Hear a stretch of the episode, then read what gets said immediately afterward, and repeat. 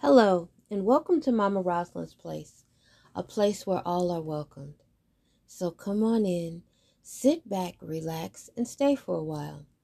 Each week, I will share with you a different story or two.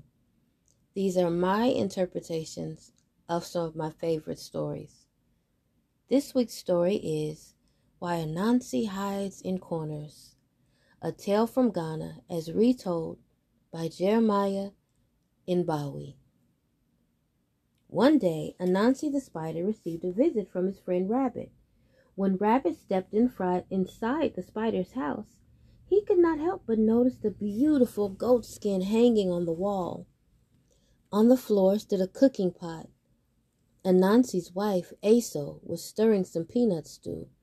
Leaning against the pot was a big axe. Hello, Rabbit, my great friend. Come in, come in. Welcome to our house. Since it was the custom to make all visitors feel welcome, Aso gave Rabbit some stew. Anansi poured Rabbit some palm wine.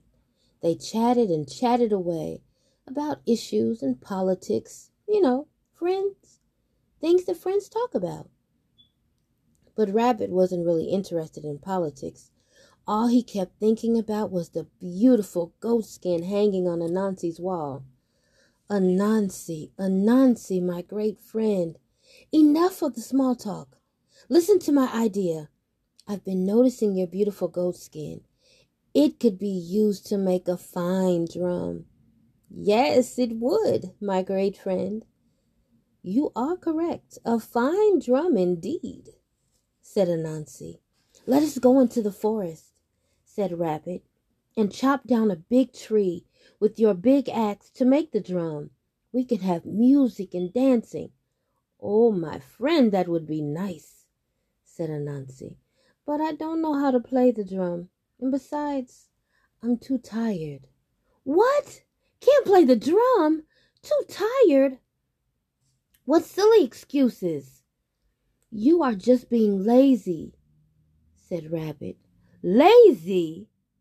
shouted Anansi. How dare you call me lazy? I'm not lazy. I'm too sick. At that moment, Anansi's two sons entered the house, carrying yams and plantains. Well, then, said Rabbit, if you are too sick, perhaps your oldest son can come and help me. Oh, no, no, no, said Anansi. My oldest son, he is sick too. Then what about your other son? said Rabbit. Oh, no, no, no. He is so sick too. You are impossible, said Rabbit. Then how about lending me your big axe so I can go and chop down the tree to make the drum? Oh, my friend, I'm so sorry. I thought I told you. My big axe is sick too said the spider. Then why don't you let me have that beautiful piece of goat skin? It's doing nothing on your wall. Let me have it so that I can make a drumhead. Oh, my friend, did I not tell you that my beautiful goat skin that is doing nothing on the wall is sick too? You are a terrible friend, shouted Rabbit, and he fiercely stomped out of Anansi's house. Anansi laughed and forgot about everything until late one night he could hear drumming coming from the direction of Rabbit's house.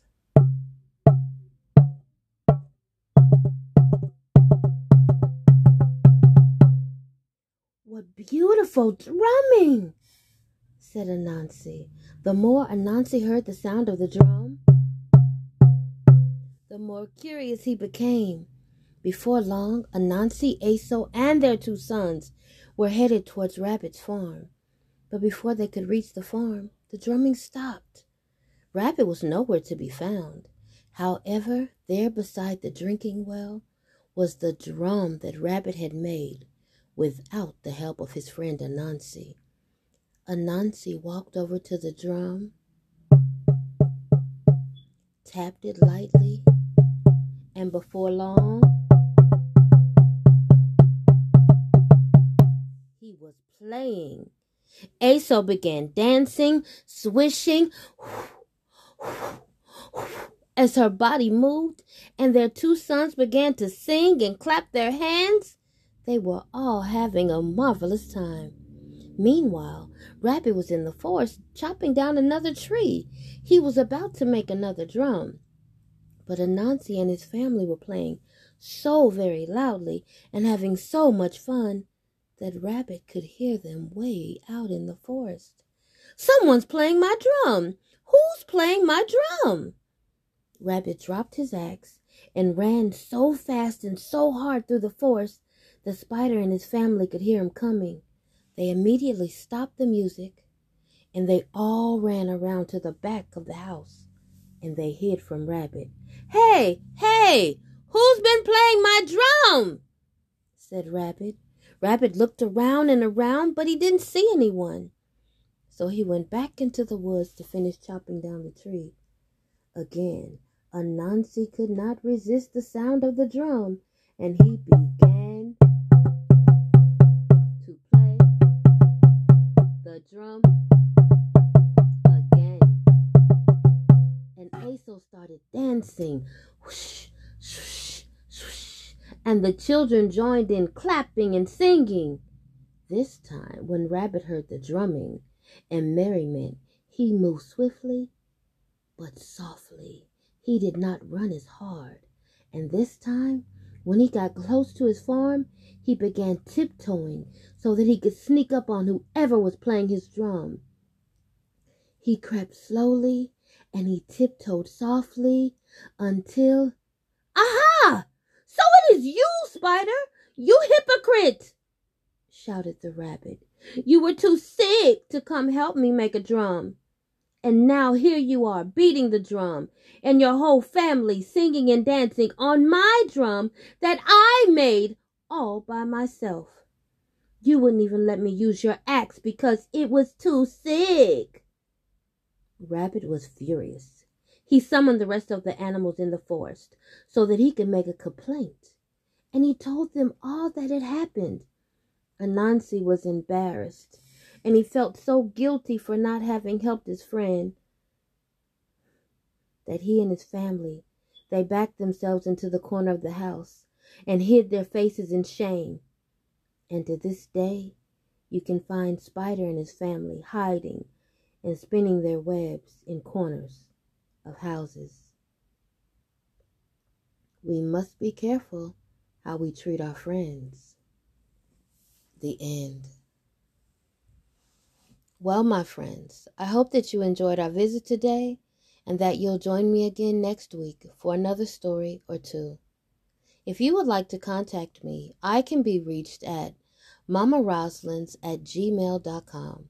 That's M A M A R O S L Y N S at gmail.com. Today, I would like to leave you with this. If you feel like you're losing, remember Trees lose their leaves every year, and they stand tall, and they wait for better days to come. As always, my friend, until next time, be blessed.